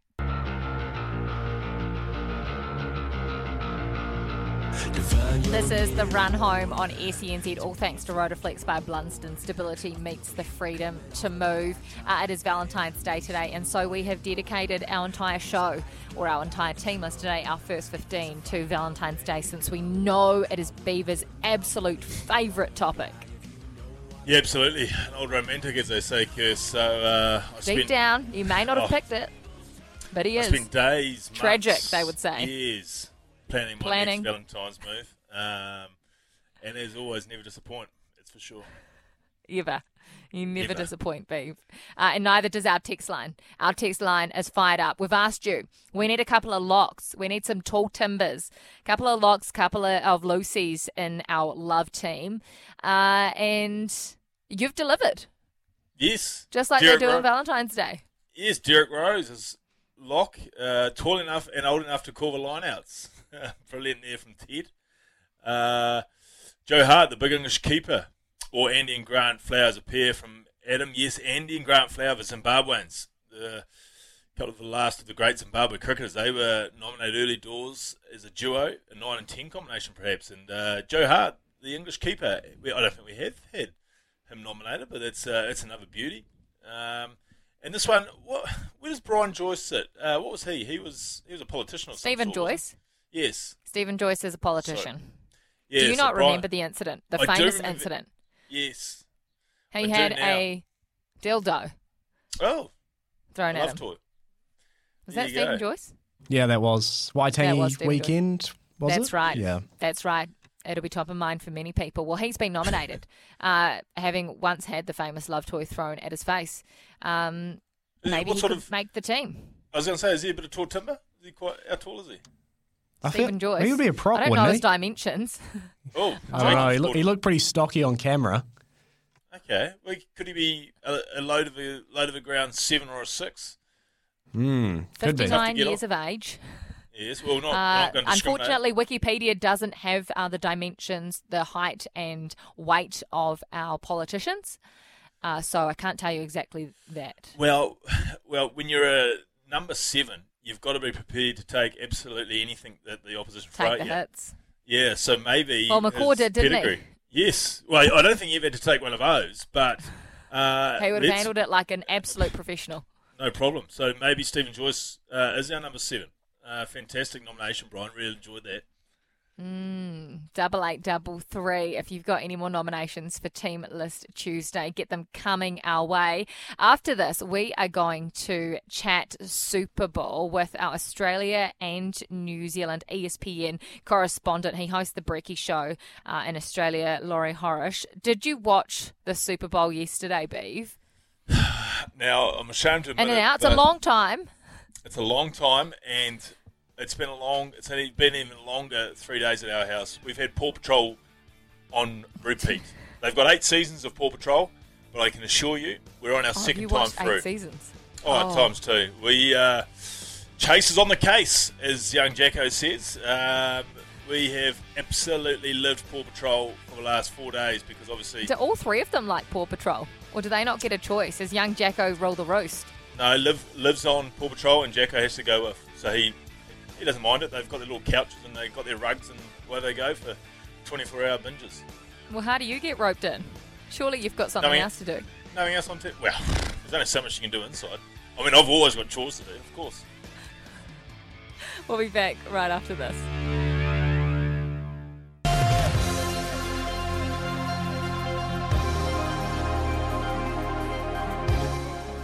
It has just gone after 6 o'clock on your Tuesday. This is The Run Home on SENZ, all thanks to McDelivery with Kirsten Beeve, a show dedicated to love, to Valentine's Day, Beeve's absolute favourite topic at this time of year. We've had another nomination for Team List Tuesday today, Brett the Hitman Hart for Blindside Flanker. There you go, Beeve. Once again, he's been nominated for our team. If you've got any last nominations, get them in 8833 or 0800 150 811. We're taking nominations, anything about love. There is a lot to like about Valentine's Day, and that is our Team List Tuesday for today. Coming up on the Macca's menu, thanks to McDelivery, we've got Laurie Horish coming on the program in just a moment, plus Hamish Bennett a little bit later on to talk cricket, and we name our Team List Tuesday, our first 15, all dedicated to Valentine's Day as well.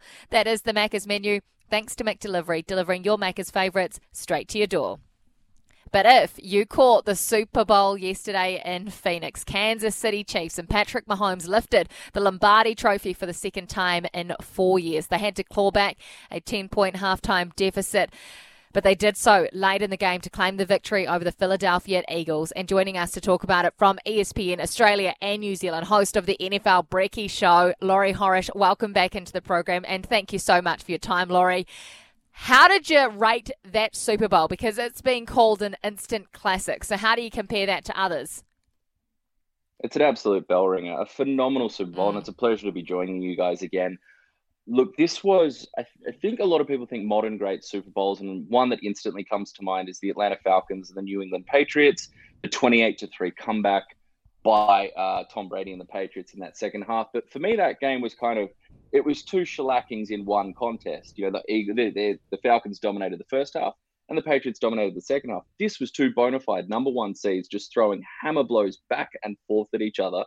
It was two teams at their best. I know there's like 73 points scored and you go, well, how did the defense really turn up? Yes, there was good defensive showings from both of those teams at times, to, you know, stall drives, to get stops, to force field goals, which was so pivotal in this game.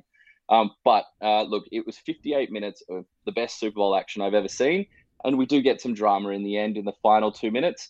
I'm very aware who I'm speaking to right now. And I will say, was I a little bit brought to a familiarity with the Bledisloe encounter earlier, or in 2022, that was this phenomenal game of modern rugby, and then we had some refereeing controversy right at the end between our two lovely countries, perhaps. But this was an instant classic, and it's two quarterbacks, Patrick Mahomes and Jalen Hurts, the first time two black quarterbacks faced off in the Super Bowl, and both playing at their absolute pinnacle. In my opinion, it's the best game I've seen Jalen Hurts play, particularly as a passer, particularly when he's under pressure.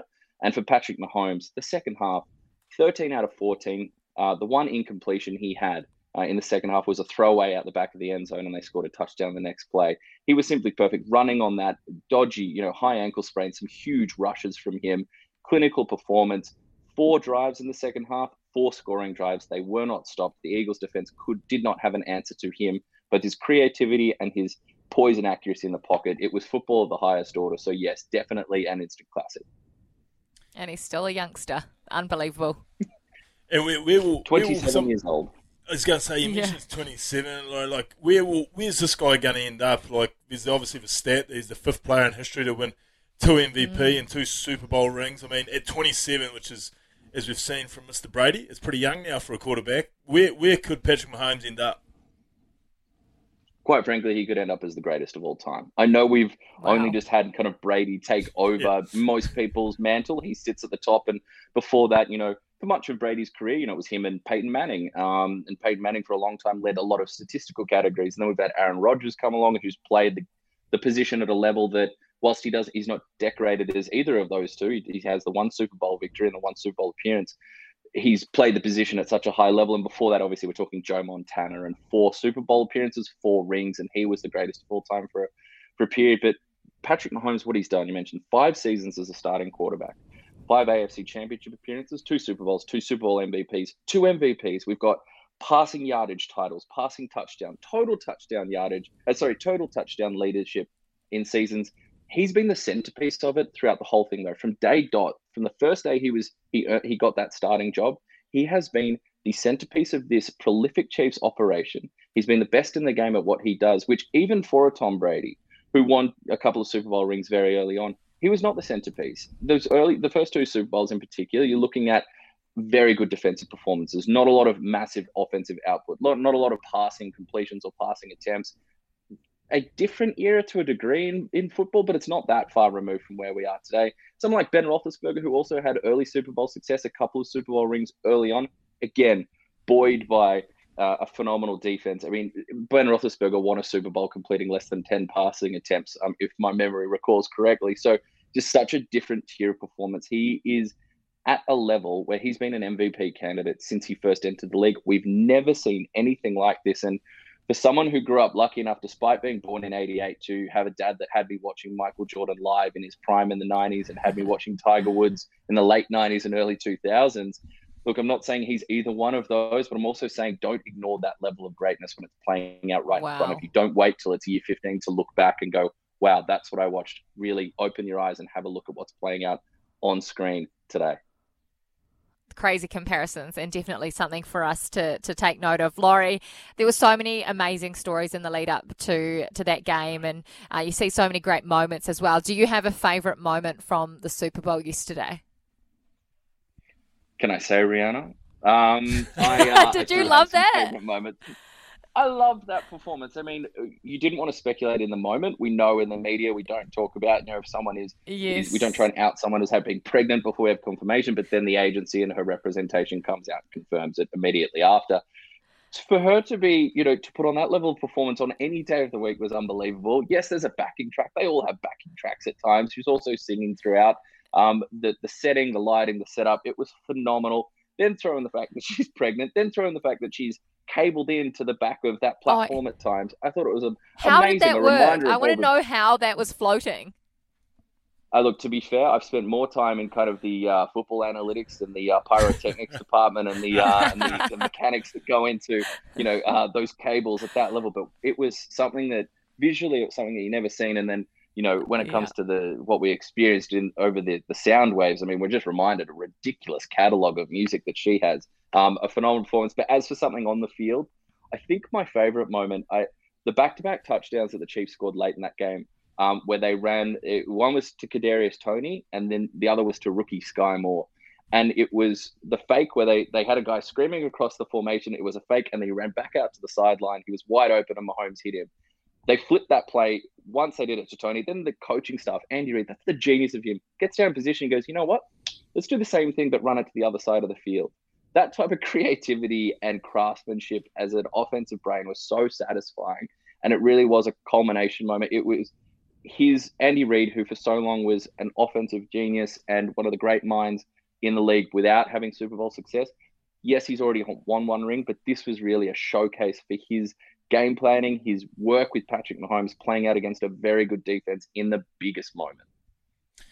Now, mate, where does this leave Philly? Because for us who sort of really started dialing on the NFL probably a month out from here, we were told that Philadelphia, they're going to get this. This is their title to win. Will it be a massive setback? And I guess, what are they waking up to this morning? You talk about the performance from Hurts. Geez, you don't want to put in a performance like that when you're not winning it in the end, are you? No, it hurt. You don't want to make any bad puns with the name Hurts. There's some pain this morning when they wake up. Of course, there's some heartache there. But what they got from Jalen Hurts, I mean, him taking his level of play, and he had the moment, the fumble that was costly, the touchdown from Nick Bolton, who was the defensive MVP of the game. For any of the players out there, number 32 for Kansas City. But look, he had that moment, but he took his game, particularly as a passer, to a really impressive level. So they know that they've got their man going forward. They'll get into contract negotiations. They have some free agents that are leaving, but they've done a really good job drafting behind to have kind of heir apparents to some of these key positions where players are aging out of the roster or they are hitting free agency. They also have, immense amounts of draft capital because their general manager, Howie Roseman, has done a great job dealing, and he's put them in position to really be able to retool and refuel this roster. The worst thing not the worst thing, but something you can say afterwards that feels right in the moment but has been proven not to be true is that we'll be back. It's something that, you want to hear people being motivated, but go back to someone like Dan Marino, who was as prolific as they come early in his career, set passing yardage records in his, the first couple of years of his career, and he never made it back to the Super Bowl after his second season. Despite being, in many of people's opinions, one of the 1, 2, 3 greatest quarterbacks in NFL history, he never did make it back. Mahomes obviously has shown that it is possible when you're in a certain position to build a dynasty, but for the Eagles, look, they're talented enough. The GM, Howie Roseman, is impressive enough.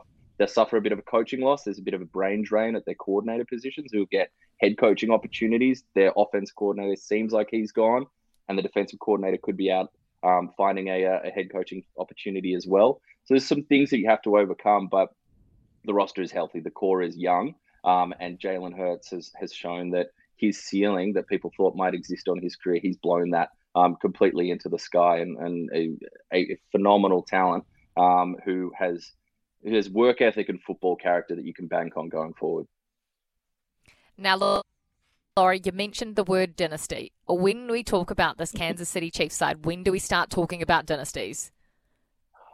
For me, I think dynasties is 3 Super Bowls. I think 2 Super Bowls is a great run. I think once you get to 3 Super Bowls within that kind of period, I guess 3 Super Bowls within a decade, would we say, within a 10-year span would kind of be a dynasty. I think you think of, obviously, the New England Patriots, and before that, we're talking about the San Francisco 49ers and the Dallas Cowboys. That the Niners span the 80s and 90s from, I mentioned Joe Montana into Steve Young, and the 90s was Troy Aikman, Emmitt Smith, Michael Irvin, Deion Sanders coming on board. I think we're talking 3 Super Bowls. So, look, the Chiefs, as I said, you don't just go, we made it one year, it'll be easy to roll it back. You build each season anew, especially with a 53-man roster. You're going to have turnover. You're going to have roster churn. But I think they're well-equipped, and particularly with that 10-year contract that they had Patrick Mahomes locked into, it, the way financials work in the NFL, without getting into very boring numbers and decimal points, you can, with a 10-year deal, you can move money around into future years to give yourself the flexibility. It's all about. It's giving yourself the financial and roster flexibility to add where you need to fill roster holes and question marks on your roster. It just gives you that movement to be able to keep refreshing that lineup and making yourself a formidable force to make postseason runs. Speaking of roster, there's obviously been a number of Australians that have featured at the Tarpon and Super Bowl. Are we expecting any more in the next season, over the off-season? Are we expecting anyone from the NRL, the AFL to go over and have another crack or have a crack? Ooh, I'm not sure about NFL and NRL and AFL. We will see. I mean, I think there's a bigger conversation around NRL and rugby union with the home World Cup in Australia a few years down the track. But what I can say is that scouts are looking in this area. There are scouts having a good look at New Zealand, Australia, in the Pacific Islands. They're looking for this talent. It's not fair to say, I mean, people will say, oh, they're looking for the next Jordan Mailata. I mean, Jordan Mailata is a phenomenal poster boy, and poster man, I should say, for the NFL's international efforts. Seeing Daniel Fa'alele drafted to the Baltimore Ravens. Thomas Yasmin, who was a schoolboy rugby star in Australia, playing at one of the big colleges here. He's over with the Utah Utes playing college football, had a really strong end to his season, caught about half a dozen touchdowns in the final half of their campaign, including one in their bowl game at the Rose Bowl. He's, I think, will go back to Utah for one more year, and then I think could be a very interesting draft prospect. We're talking 6'4", 6'5", in their measurements, 250 pounds, runs a sub 4, 540. So very, very athletic. Wow. He was an outside back in rugby. There's a name to watch. But there are scouts looking.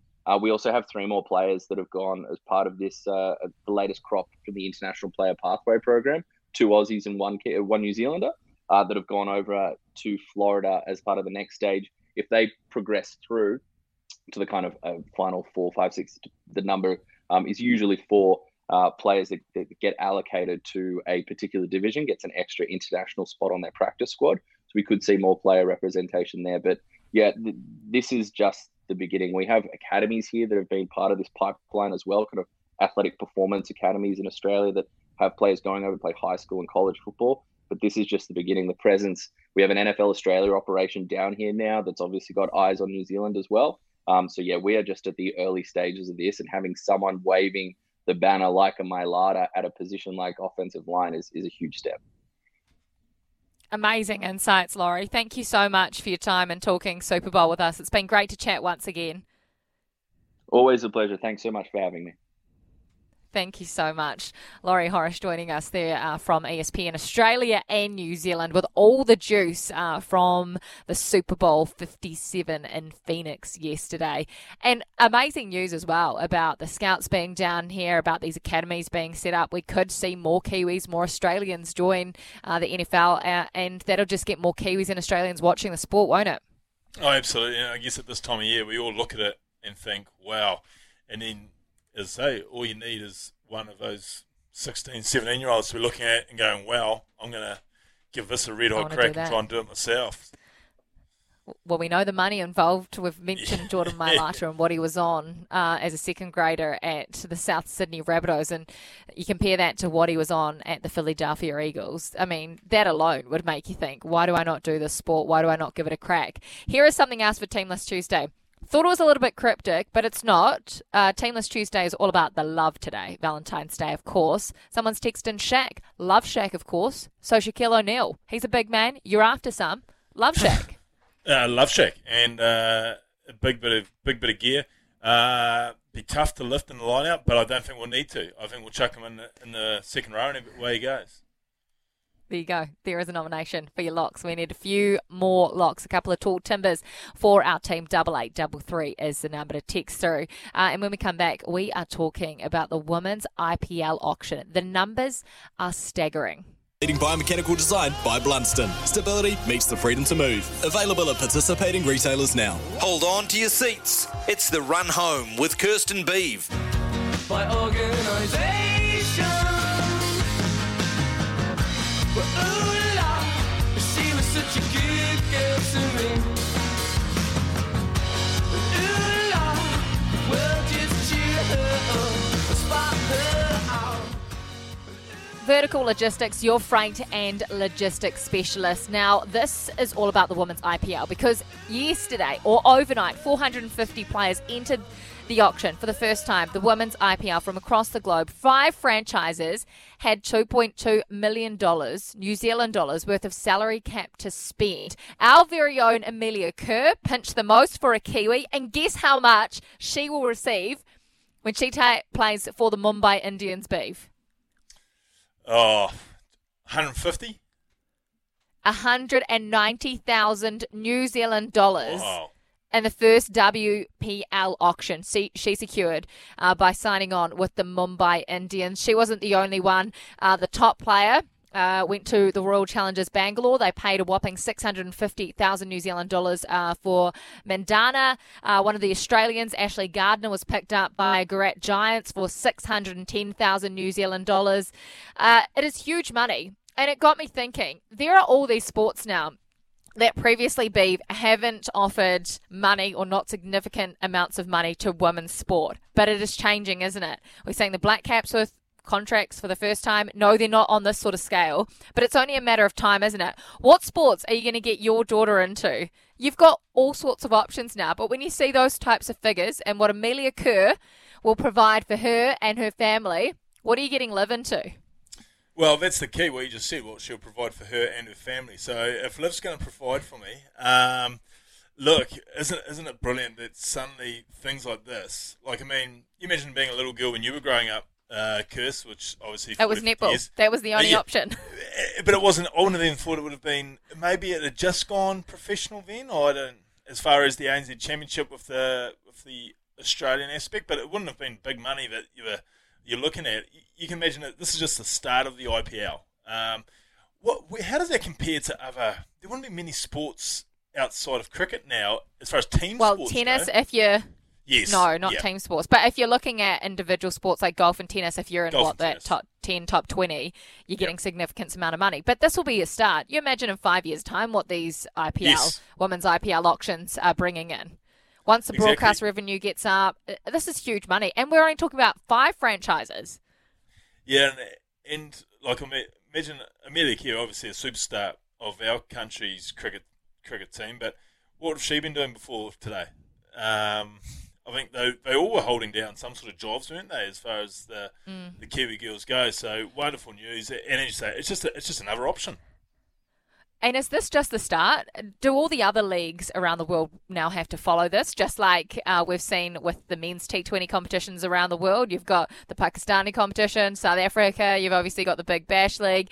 You had the new one in Abu Dhabi or Dubai that has just started. So does that mean that potentially these female cricketers could travel around the world as T20 specialists, clipping the ticket just like our boys, Jimmy Neesham and all those guys do?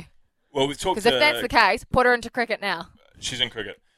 We've talked to insiders in the past, and they've said, look, it's very much heading the direction of, say, a Mumbai Indians will become a global franchise, and they'll be in 5 or 6 leagues around the world. So you wouldn't say no, would you? Obviously, we already have the Big Bash equivalent in Australia. And, you know, obviously the New Zealand one doesn't pay the same Super Smash. So the leagues are there to go, Kirst. It's just a matter of the big ones forking up the money too. So why not? The Amelia Kerrs and that are primed to have a wonderful few years ahead of them. That is a game changer, that move, and congratulations to Amelia Kerr as well, leading the way in personalising your freight services, verticallogistics.co.nz.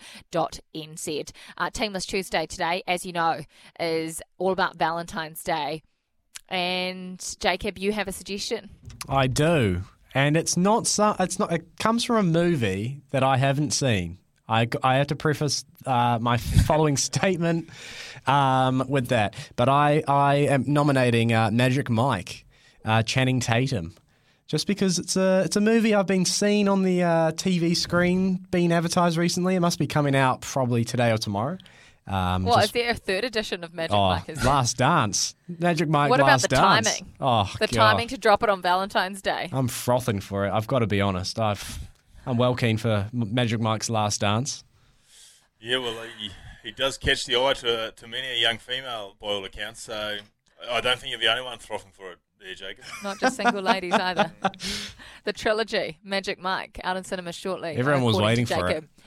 And that is your Teamless Tuesday. If you've got any more nominations, we'll be naming our team right after Hamish Bennett, who's coming up right after News and Sport with Johnny Mack.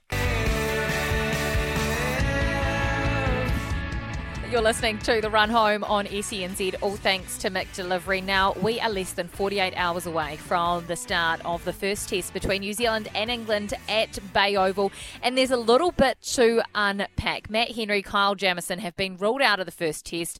In comes Jacob Duffy, Scott Kugelheim, and to talk about it, we are very lucky to have Hamish Bennett joining us on the line, who's been there, done that before. We're bringing in the expert. Hamish, great to chat again. It's back, New Zealand summer of cricket. We were made to wait a while, but this is going to be blimmin' good. How big a loss is Jamieson and Henry, and can you talk to us a little bit about Duffy and Kugelheim coming in? Yeah, hey, good afternoon, guys. Good to be back on. Expert, I'm not quite sure about that, but I'll take it. I think, obviously Henry having his, Matt Henry having his first child, you can't blame him for being there. If he wasn't, you'd never hear the end of it, and it's obviously a great experience to be there to see your first one. So, if you stay up the top end, it's a pretty good experience. So you can't blame him on that. There's obviously more to life than cricket. And then obviously with Kyle, there's a little bit of mention there about from the fans, but disappointment about him only playing one test and about management and workload. I guess that's that famous word that the All Blacks have used. That's obviously probably been gets overused at times, but does have a quite significant meaning. In this instance, it's shown that obviously how crucial it was, those workloads for Kyle, and unfortunately, broken down again. So unfortunately, probably won't see him till the start of next summer. So I think with Duffy and Kugelheim, it's obviously the conditions will help him. Swings the ball away from the right hander, can bowl so that mid 130s, and has done a good job for Otago over the years. I wouldn't worry about what happened in India, because I know some people will be saying, he went for 100 in India, but that was white ball cricket, completely different conditions. It's bloody tough to play cricket in India, so I think Duff will be good. And obviously with that, you throw that term around summer pretty loosely, I thought, bit of rain around and that, so it'll be an interesting wicket. That's what I'm most intrigued to see, is what the preparation's been like for the groundsman. And what the wicket will be like, and obviously Kugelheim to run and hit the deck, and he'll challenge the English batters upstairs. He'll bowl a lot of chin music, can shape the ball away, but he's a pretty aggressive guy, and will bowl 100% every delivery. Mate, why we are on the pitch and what's going to unfold there? I mean, obviously we would have wanted something with a bit of movement in it, but dare I say, they would be pretty happy if there's a bit of greenness to the pitch too, considering, I guess, their bowling lineup and their experience. So what really, who does this really favour, the atrocious weather that I know you're now not a part of, living the good life in Australia? Well, it's actually pissing down at the moment, so I'm actually a little bit hard at the moment. So it's been bloody hot, so it's actually pissing down now. So I'm feeling your pain. Well, I still think it favours New Zealand to an extent. I mean, England are going to take the game on regardless of what happens. And I think Baz always used to say in his Spark commentary and on his morning show that New Zealand were the best team in the world when the ball moved laterally. So I think when the ball's moving around, that's actually to our advantage. The English won't like that. They're playing with the kookaburra, the bowlers. They obviously love the Duke ball, so that's what a lot of the English guys don't really enjoy. So I think there's things in our favour. We're just going to make sure that we get off to a good start in the test match and know that I think the mistakes we made in England were that we tried to set games up and we tried to, make a game and see if they were going to play to win and all that sort of stuff. We know that they're going to play to win, so we just need to go out, play our game and almost try and make England do a little bit more than they have to try and win games. When you look at, obviously, the withdrawals and... We've been told today that one of Kugelheim or Duffy will, in fact, make their test debut. Where else do you see the team selection? Bracewell, he'll be a lock-in, won't he? So Sodhi, he'll just miss out, you think? Yeah, I guess it all depends on the pitch speed when they have a look. I haven't seen it, so I think it all depends on the colour of the pitch. So I think if it's obviously going to... if it was dry like it was last January against Bangladesh, then I'd definitely play Sodhi as an aggressive option. But I think if it's going to be green in that, I think Bracewell's just There's extra batter to strengthen the batting. He's probably just going to bowl a few overs to up the over rate or wait for the second new ball to come on. So it's about finding that balance of what the pitcher's going to do and how much play they think could be lost through weather. But the Mount, the outfielder's like the best outfield in the world for drainage. You can never play a rain card if you're playing in Mount Maunganui, because you know that you're a big good chance of getting on the field. Mate, when you look at this English team, obviously great success under Baz. There's obviously you've got your big names that we've known for the best parts of a decade now. Is there anyone of this new crop that, you know, as New Zealand fans who might not have been paying much attention that are going to jump out at us and could potentially scare us? Obviously, they've got the Broad, Andersons, the Stokes and Roots and all the rest of it. But is there any of the other ones that you think we might be about to get taught exactly who they are? Yeah, I like Ben Duckett. I like the way he goes about the top of the order. Obviously, took over from Alex Lees. He did really well in Pakistan. Being quite a bit of a white ball player, had a little bit to do with the red ball stuff early in his career, but fell away, and now he's come back under Baz, and looks like he's just playing his T20 and one-day style, and also Harry Brook as well. Obviously, really good player, young player. Went for quite a bit in the auction in the IPL. So those two guys are probably guys that away from those bigger names that people can watch. But your Duckett will take the game on early, opening the batting. So it will definitely be an exciting series. There's no doubt about that. Now, producer Jacob, massive fan of Ajaz, and he just can't get his head around the fact that they've got Jack Leach, who they take absolutely everywhere around the world with them, and still no sign of Ajaz in our lineup. Can you give some rationale to young producer Jacob? Because he's going down to sit at all 5 days at the Mount this week, and he wants to know why not.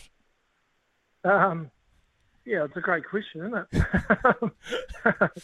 There could be a study on it, or there could be at least he's probably maybe at least they've got rid of the bring back Buck signs. There could be some bring back AJ signs. I don't know. I think it's one of those questions. Obviously, I think Sodhi probably added something, getting that six for in Pakistan and bowling really well, especially to the tail enders as well, being able to turn the ball both ways. And then I think you look at someone like Bracewell or Sackner, who has played in the past as well. It's probably more the batting option that strengthens the batting. So I think with Ajaz, I think he's probably going to go down as one of the most unlucky cricketers to have played the game, because he unfortunately plays the game in New Zealand. And for us to win test matches and for us to, be the World Test Champions, we basically won the World Test Championship without bowling spin, really, which is, most countries go to. So I think it's just purely down to our conditions, unfortunately. He's just a really unlucky bugger. Another name who won't be there in the Mount on the pitch anyway, but is not too far away, Trent Bolt. What would you have done with this situation? He's obviously back home in New Zealand at the moment. A couple of injuries. Would you have called him up, or do you think they've done the right things, Gary Stead here, and given some experience to a few newbies? The test matches don't really, sounds bad, doesn't it? But they're not World Test Championship test matches, so you got to look at it from that perspective, and also you got to look at what Trent's been doing as well. So, as New Zealand cricket, looking after Trent as well by not playing him in this series, because if he comes out and he's been playing T20 since November, or since the World Cup basically, and which is October, November till now, and he comes out and has to bowl 20 to 25 overs day one, then he's probably straight to an MRI machine as well with back pain, and then he's got the IPL coming up, he's got other things coming up as well. So I think it was probably, if they did speak to Trent, I think it would have been a mutual discussion that this one's probably a good series to miss and maybe strengthen their depth, and then look towards that Sri Lanka series if he's available. But also we've got to remember as well, the next lot of contracting is coming up in August, so who's not to say Trent and Nish, if they get offered contracts, and Guppy, that they won't take them. We've got to remember that as well. It's not like that, they've given up contracts for 2 or 3 years. They've given up contracts for 6 or 7 months. So I'm sure when it comes to World Cup time, they'll be on the books. That's the context that we need. That's the context that we must, don't we? It's perfect timing. And speaking, I guess, of the world game, you're living in Australia at the moment. Tell me, the 3.5 day... Was it 3.5 days that they survived? Is it, few of them come under a bit of pressure? Any truth to the rumour that Warner, you think, maybe potentially spot on thin ice. Yeah, well, I remember in the office they sort of said, you know, I think we'll win and it'll be the best test series ever. And I said, you're going to lose 4-0. And everyone absolutely abused it. And then I remember they had the partnership and I said, you might even get 200 here. They got 170. And then I said, second innings, they said, they're going to have to fight. So you'll be lucky if you get 100. So I'll change channel. And it all worked out perfectly. So I think they're pretty quick to, you know, we're pretty quick to jump on our own, especially with the All Blacks. I think they're pretty quick to jump on their own. They talk about, I mean, I can't get over how Travis Head wasn't selected. I mean, scored a lot of runs and in the Australian summer. I think you got to reward that. I think his confidence would have taken a bit of a hit. But also, people say replace Warner. It's like when people say to me, I need to replace Williamson. He's passed it. Yeah. Who are you going to replace him with? That's been my question. They say, Renshaw could open. Well, Renshaw didn't exactly like the first test on fire either. So, I mean, I just think the danger is if you drop Warner, then he's gone. He'll just retire from Test cricket and straight onto the circuit. So if they're willing to take that risk before going into the Ashes and before going to the World Test Championship, then I think that's what they've got to be thinking about. Warner's he's not the worst player in the world, so I'd back him to become pretty good. He quite likes controversy in that, so I think he'll bar up. And you'd imagine opposition teams would be a lot happier with a Warner not in their lineup than as opposed to being out there in the batting for Aussie, wouldn't you? Well, the ACC Instagram account would no longer be running if David Warner stopped playing his cricket. They'll have no content. Exactly. So he needs to be playing for that purpose. I think teams will enjoy when Warner isn't playing, but I think he's just that easy fall guy. You know, that's taking a lot of the, you know, he's taking a lot of hit around the sandpaper incidents.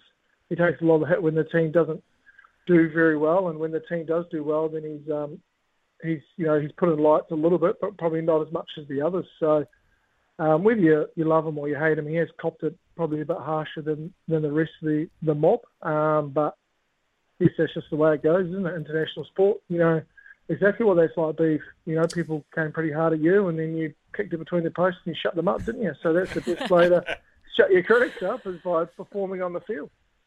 Very good, and you're right indeed. Hamish, you're such a good chat. Thank you so much for bringing wit and expertise to this program. We blooming well needed on the run home. Thank you so much. I think you're getting close to 7, isn't it? You're running out of steam.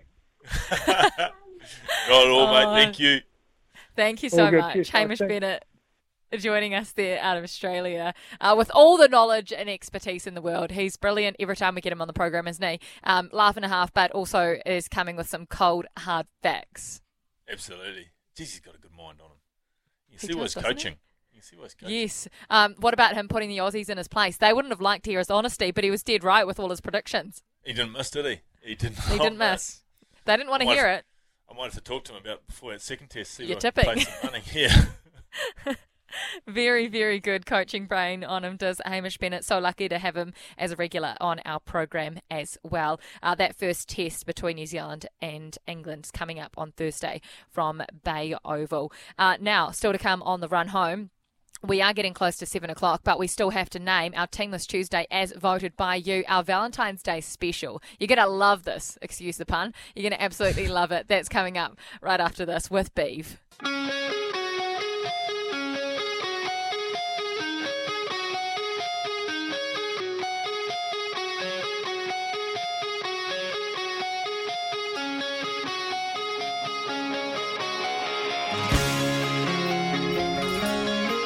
This is Teamless Tuesday, and it is all thanks to you. Thank you for every single person for sending in your messages and your nominations. Today's Teamless Tuesday is brought to you by Kennards Hire. Make your job easy, kennards.co.nz. And it is a dedication to Beaver and love. This is the story of love. Thank you, Kirst. This has certainly inspired more from you than me. But anyway, the Valentine's Tuesday. And we'll start up front with Brother Love and Dude Love propping the scrums with Stormy Daniels in between them at hooker. Joe the Hitman Hart is at lock with Love Shack Shaquille O'Neal. Joe Root gets a spot on this blindside flank. Stephen Joyce will be open side flanker. Famously took some sort of toy to the face there a few years ago. But number 8 will be Fanny Schmeller. from horse riding fame. McLovin will be at 9. Axel Rose, the great frontman, at 10. Valentino Rossi got many a vote. He'll be on the left wing. Derek Rose, the wonderful basketballer, will be a powerhouse in midfield. Brandon Flowers, former Kansas City Chief quarterback, will be the midfield partner for Rose. The honey badger, Nick Cummins, makes a surprise inclusion on the right-hand wing. And Andy Flower, the great Zimbabwean, at the back. He'll be a very calculated fullback indeed. Coached by the great Kiwi John Hart. The manager, Hugh Hefner. And the opposition, well, who else could it be but the Red Roses of England? Superb. It never disappoints, it never fails, and neither do you. So thank you for sending in your messages for Team List Tuesday this week. That is it. All thanks to Kennards Hire. Make your job easy. Talk to someone who's taken the Ken Oath today. Thank you for your messages. Thank you for your time. Hopefully you enjoyed the show today. Go back if you missed anything and listen on our SENZ app. Hamish Bennett was absolutely brilliant, as he always is. And we will see you tomorrow. If you're in the North Island, stay safe. Stay away from Cyclone Gabrielle. Have a good night.